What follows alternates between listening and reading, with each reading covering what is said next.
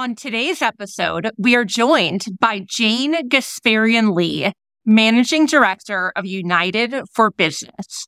From her early days at Yes Associates to impactful roles at PEP, including an international marketing assignment, her journey took an unexpected yet exciting turn when she joined United Airlines just before the pandemic, spearheading B2B marketing.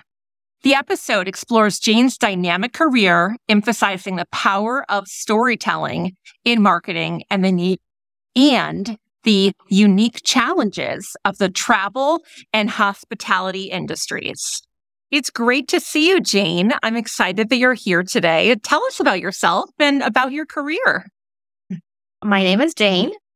I lead the B2B marketing team at United Airlines. And I've had a great career that's taken many unexpected turns. None of us really go into it knowing exactly what we're going to do. And it's fun to discover where you end up in your career and your life. I remember a stat that an average people end up going from three to four careers in a lifetime. So far, I've done two, and I'm excited to see what the next two might be. I started my career at a consulting firm called Yes Associates out of undergrad. There was a job that was based in Chicago, and that's where I wanted to end up. I literally was researching what is a consulting firm and how do you prepare for a consulting interview. a little bit naive, but ended up being an absolutely amazing place to start my career. You learn all about analytics and how to leverage data to solve problems. It was just such a great foundation that enabled the rest of my career. From there, I wanted to get an MBA and I went to Northwestern University. I wanted to get into marketing. And that's where Julie and I started our careers at PepsiCo. And it was really exciting working on these great brands. I worked on Doritos brand and to this day, my kids give me so much street cred for having worked on Doritos. They want to know all about the flavors that I brought to market. They're constantly still asking me questions about it. Was able to leverage my data analytics skills, but then I had to learn how to tell a story in a marketing position.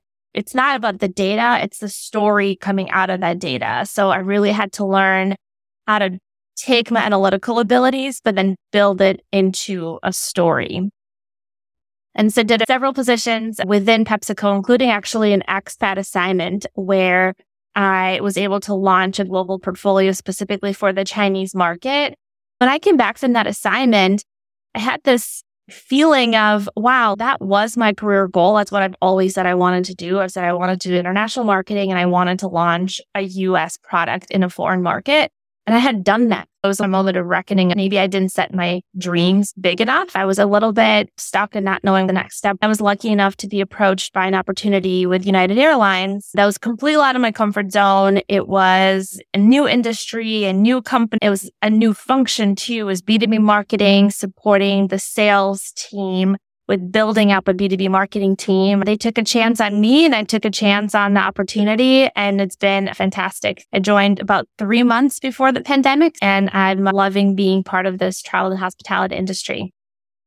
That's great. When I think of brand management and our shared experiences managing various brands and businesses across consumer product companies, I often think about all of the touch points. There's an aspect of consumer marketing, B2C, when it comes to television, radio, traditional or non-traditional media. But there's also that B2B or business aspect related to selling products in and innovating as it relates to various distribution channels like grocery stores, convenience stores, mass market, and others. Tell us what you mean by B2B. B2B, like you said, is obviously business to business. So we think about how do we as United Airlines interact with other businesses, right? And interestingly, all of my B2C fundamentals still very much apply. It's about understanding the customer. It's understanding where they are to find them in the right moment at the right time to deliver the right message. A lot of the fundamentals are absolutely the same. But to your point, the channels, the mess are different based on the goals of the particular company. For us at United, our customers are corporations and travel agencies and a few others, but those are the key ones. And when we talk to those businesses, we use that B2B brand, which is United for Business. It leveraging the unique channels. For example, for our B2C campaigns, we maybe lean into Instagram and Facebook. For our B2B campaigns, we primarily lean into LinkedIn. There's other examples in terms of paid media in B2C. For B2B, we lean into our trade publications like Business Travel News or Travel Week, a publication directed towards travel advisors. The fundamentals are the same, but the channels and the message are different. And so that's what means for us at United for Business. So it sounds like you've really built this business within the larger United Airlines business. How did you know what to prioritize when you had a pretty big blank canvas there? And what does it look like now? Yeah, it was a really blank canvas. I joined a team of eight individuals who are primarily focused on communication. They focused on broad messages that went mm-hmm. out to everyone via email or through our salespeople. I recently made a from to slide for my leadership team. And the from is that gif of Oprah that says email for everyone, right? So we're just handing out like everyone gets an email, right? Like that, that's all we were. Everyone gets an email when I joined, I was able to use my brand management fundamentals to take a step back. And one thing I realized is that my team was organized by channel. I had someone that was focused on our website, someone that was focused on our social media strategy, and someone that was focused email. Coming from that brand management background where we were focused on a particular product and delivering a financial number off of that product, I reorganized my team based on the customer group and the customer objective. So I now have a business retention team that's focused on our current customers and ensuring that we are leveraging the cross selling, upselling opportunities and retaining our current customers. I now have a team focused on new business development that I literally say, all I want you to ever think about is how do I get a new customer through the door? One of the biggest changes that I've made is really getting my team to think about not just being successful in their particular channel and delivering the best metrics of engagement in their channel, but thinking bigger than that, thinking through a particular objective, a business objective that we're trying to deliver and reorganizing them against specific customer groups to help us achieve those objectives. We had an email provider, but we really needed to build a bigger marketing tech stack around it to ensure that my team had the right tools to deliver on those objectives. I now have a team of 25. So the team grew from eight to 25. We're continuing to expand the scope of the team. We now have elements of the go to market strategy that allow us to think more cohesively. The product team is now within my group. It really starts with that classic marketing, innovation, and activation cycle that Julie, you are familiar from our brand is of you identify customer segment that you want to focus on, you understand their needs, you ensure that you have the right product to address those needs, and then you actually market it and bring it to market. That entire team is within my group now from product to marketing to events. Absolutely. You certainly lead a large group of people. What does your day to day look like? as a B2B managing director at United Airlines? Every day is different. It's interesting because it shifts. I essentially have four to five different teams reporting into me. I have to be really focused on the priority for right now, for today. What is the priority for this week? Also, I can't lose sight of the long term and what do I really need to continue to build to make sure that my team is successful. I found works really well for me is a notebook that's not just a general to do list, but a to do list I've organized by the day. So I can plan out what my week looks like. I have to be really focused. And Fridays tend to be the days that are a little bit lighter. So every Friday, there's a to do list on my list that it's called project list. Project list is like my parking lot of stuff that I know needs to get done in the long term. And I give myself the time to focus and look at the project list. I'm constantly also thinking, how else can I push? What can I learn about? What's a new project that the team can start to continue to build a vision for where the team needs to go? And so that's my project list time on Fridays. a more practical answer to your question involves a lot of meetings.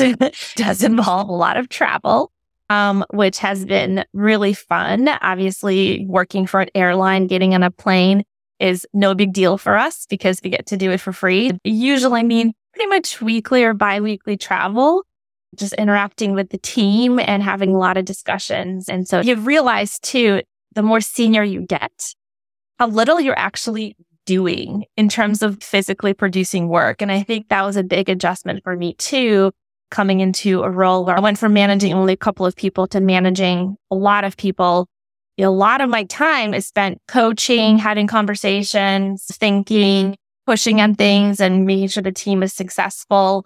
As a leader, what are the key skills that you've leveraged in this role?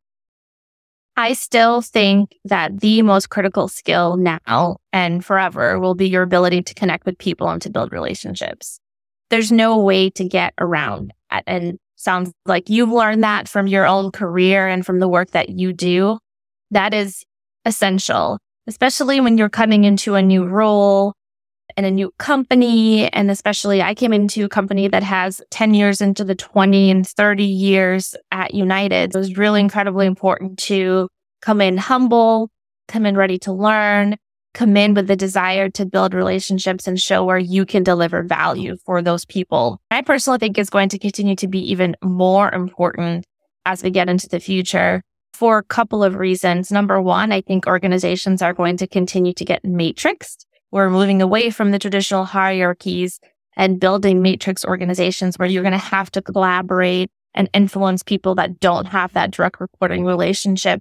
Younger generations are going to expect us as leaders to care about them as people, to build relationships with them, to find ways to motivate them and keep them engaged through the relationship and that mentorship and coaching ability versus direct. The world is just going to continue to get more complex and we're not going to know the right answer. And you just have to be able to structure the problem and move forward. And the third one, storytelling. Storytelling is part of who we are as people that's how we connect. That's how we communicate. And I was a learning early on in my career because I started in a very analytics heavy environment. I didn't value the importance of telling a story through the data. And that just continues to be a lesson every time I'm in meetings and I'm learning and watching people do an amazing job telling a story and maybe others struggling and not being successful in getting the funding because they're not able to tell the story. It's not even necessarily that their idea has less merit. They're just not able to effectively communicate it by building the right story around it. Relationship building is a critical skill for everyone. What are the ways in which you help your kids develop relationship building skills? That's such a great question. And it's honestly, it's one of those things that I think we all as parents worry over at night because you want your kids to be happy. You want them to be able to build successful and healthy relationships. I have two kids, a son and a daughter. They obviously need to work on their relationship or constantly leveraging how they interact with each other as lessons. You did this in a situation, like imagine how that made him feel. So really learning about empathy by asking them to put each other in the opposite situation. How would you feel if your sister did that to you? Or how would you feel if your brother did that to you? So leveraging their relationship for in the moment training or coaching when they're in that moment, they develop a sense of empathy I'm very lucky that my kids share a lot of things with me, especially my daughter. My daughter shares her frustrations with relationships and we talk and we talk a lot. I try to share my advice. I try to help her see things from a slightly different perspective. This is my experience. This is what I believe is right. And you hope that you're giving the right advice and you're giving the right information. Absolutely. With my kids, especially with my older one, I always joke that, or at least in my head, I'm a first time mom. So the first one is the guinea pig. We can lean on the books, we can lean on the experts, and we can lean on our lived experiences. One of my favorite books is Getting Things Done. What I love about the book, Getting Things Done, is that it's not about, hey, what is the entire Gantt chart or what are all the next steps in a project and what do they look like? It's what is the single next step that I need to take in order to move this forward? When looking at it from that point of view, I find that I don't get as overwhelmed with thinking about all of the things on the to-do list, but just that single next step. And like you, staying organized, time blocking, day part blocking for me as well. So what time of the day is better for recording a podcast versus what time of day is better for looking at an Excel spreadsheet? I believe that every single task needs to tie back to a time. So if a task is actually important, it needs to be in my calendar. So I know when I'm actually going to accomplish it because otherwise there's very little time in the day for it to get. I totally agree. And I laugh because I got an email about a sample sale that I'm interested in trying to make this time around. And if I don't put in my calendar, I'm just not going to go and it's going to leave. And I put in my calendar, I'm going to try to go to the sale. And it seems so silly. But if you don't calendarize it and you don't make an intention to try to find a time in your life for it, then it's just not going to happen. So I really relate. Absolutely. All of the priorities all go into one calendar. Mine are online. I love the Apple iPhone calendar integrations. They're all color coded with specifics for whose baseball game is it? Whose soccer game is it? Whose basketball game? Where is it taking place? Oh, and it just so happens that the botanical garden has this event on the same day. So I love integrating those things as well. In terms of books that you enjoy, what is your favorite book? I read all sorts of stuff and I'm trying to read more. I'm finding that to your point, there's a certain amount of time. I'm finding that podcasts are taking over my reading, but unfortunately, I listen to terrible podcasts about true crime and reality TV. Mm-hmm. So they're not really filling my cup with purely mm-hmm. entertainment. But I have a funny story about a book to your point about talking to your kids, a book that my pediatrician recommended, and it's a classic book. It's called How to Talk So Your Kids Will Listen and How to Listen So Your Kids Will Talk. And I had that book on my nightstand and my daughter picked it up and she said, Oh, mom, you're doing this. I'm getting some advice. Hopefully you think I'm doing a good job. And she looks at me, looks at the book, goes, I think you should keep reading. nice. Kids can be brutally honest. Yes, for sure. So that's a book that I really enjoyed. And I like the fact that there's spaces in the book to take your own notes and gives you tasks and things to practice. So in terms of communicating with your kids, I think that's a really fantastic book. Other than that, I really like historical fiction novels. I enjoy reading interesting stories that do have some tie to what actually happened in history. I'm now reading a book about Ernest Hemingway's first wife, Hadley Richardson.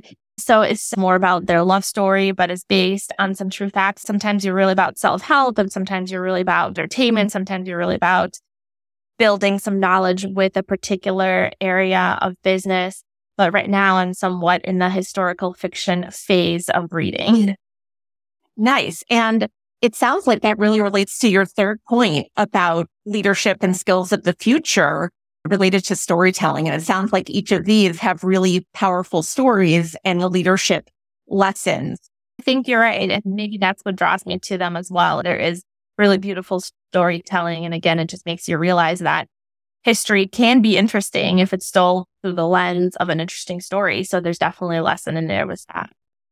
And with your awesome perk of getting free travel, does your family ever get to go with you as well? And is this a time that you are enjoying these books? And podcasts. Yes. Yes. And we are very fortunate to get some travel benefits and we do try to take advantage of them as a family the way that it works at United at my level. So if we travel totally free, we have to rely on standby travel. So if there's a seat available, we hop on. Um, and so just recently, my son had really wanted to go to the new Super Nintendo World and actually had a meeting in LA. So I saw a bunch of open flights. We picked him up early from school, hopped on a plane and surprised him going to LA to go to Super Nintendo World.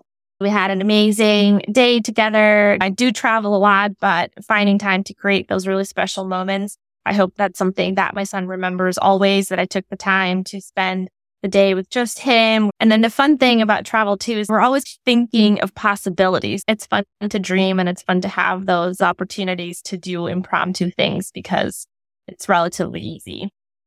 That is awesome. And what are the tips that you have for parents out there who travel with their kids? What are the key items you are bringing along with you? Or how do you keep your kids entertained, sitting in their seats, not kicking the chair in front of them, perhaps? What are some of those travel tips that you might have? Oh my gosh, I've traveled a ton with my kids just for context. We moved to Shanghai, China, as I mentioned, an expat assignment when I was seven months pregnant with my second. So we are wow. actually living in Asia with two young kids and we knew it was going to be temporary. So we traveled all over Asia with very little kids.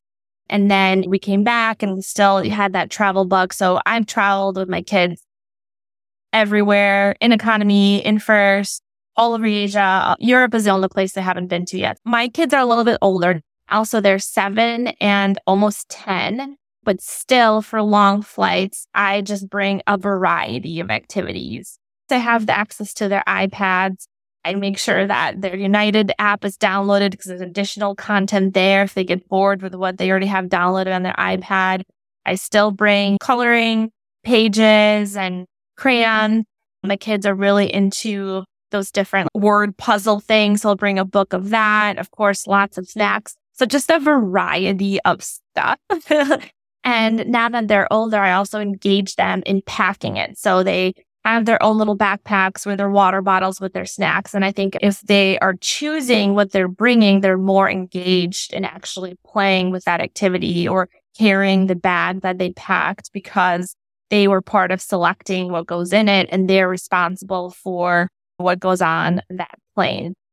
We actually talk about the destination too, and we look at things together. We try to read up on things and we decide activities that we do together. So in the pre-planning of the trip, getting them excited about destination, using that as an opportunity to learn and talk and discuss what we like as a family. The plane is just a small part of the entire adventure.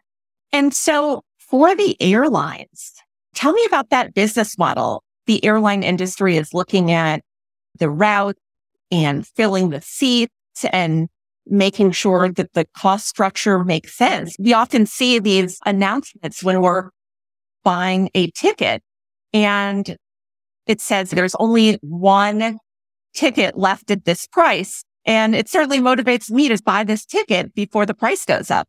So tell me about the business model for the airline industry. It's incredibly complex and I've learned a lot. The biggest thing about to think about an airline is the second that place takes off, there's no way to ever get revenue for that empty seat that was on that flight. So it's incredibly important that every single plane maximizes the revenue that we can bring to the airline because it's actually an incredibly low margin business. It was a huge shock to me. It takes so much to operate an airline, so many people, so much fuel, these airplanes that cost bajillions of dollars, right? So it is a really tough business. It is a low margin business versus what I remember from my Quaker days. One of the first online classes you take when you join is airline economics. And I was shocked knowing the margins we get off of a Quaker canister of oats versus what we get as an airline. So we have a team called revenue management and it is their job to ensure that we maximize the revenue on that plane. And it's incredibly complicated because you obviously want to sell tickets early enough to give you confidence that you're going to fill that plane. But you do want to leave a little bit of room for those last minute business travels or people that want to book at the last minute and maybe would be willing to pay a higher price because they're booking that last minute ticket. So balancing availability with demand, knowing that the second that plane takes off, if the seat is empty, that's lost revenue. It's incredibly challenging because you have to think about what is the absolute best dollars you can get for every seat on a particular route. Wow, that is really interesting. So what does the future look like in the airline industry? And what is happening in terms of innovation? United Airlines, we're doing a ton of innovation to improve the digital customer experience. And we're really focused on the app. It's all about improving the customer experience through technology. And we think that's the future of the airline. We're always are going to be about connecting people and uniting the world, but how do you do it in a more seamless way? Our CEO is super passionate about sustainability. He has seven kids and he wants to leave this world in a good place for his seven kids. So there's a lot of innovation around sustainable aviation fuel and how do we reduce the emissions that we're putting into the air through the jet fuel that we fly, which is by far our biggest contributor to CO2 emissions. And so that's really where our innovation is focused on the technology to improve the customer experience and on sustainability to hopefully leave this planet in good hands for our kids. Some people find flying to be less desirable. Do you think in the future that there will be electric planes or the ability to Willy Wonka and the chocolate factory be able to beam ourselves to a different location. I certainly hope so. And as United Airlines, we will be happy to do that for you. Our mission will always be unite, connecting people, uniting the world. And however that is, whether that's with electric planes or beaming, I'm sure we'll be there and we'll focus on that innovation. So yes, it's hard to say obviously what the future is going to hold, but I do believe in our lifetime, there's going to be some movement towards electric planes and a smaller footprint, but based on what we understand of batteries and what it takes to get a plane up in the air, it's going to be a long time before we'll be able to fully replace the more traditional airplane. So for families out there that are passionate about transportation and airlines in particular, what resources would you suggest? That's such a great question. It's typically challenging to get into a career in aviation from the standpoint of becoming a pilot because it does require a lot of investment.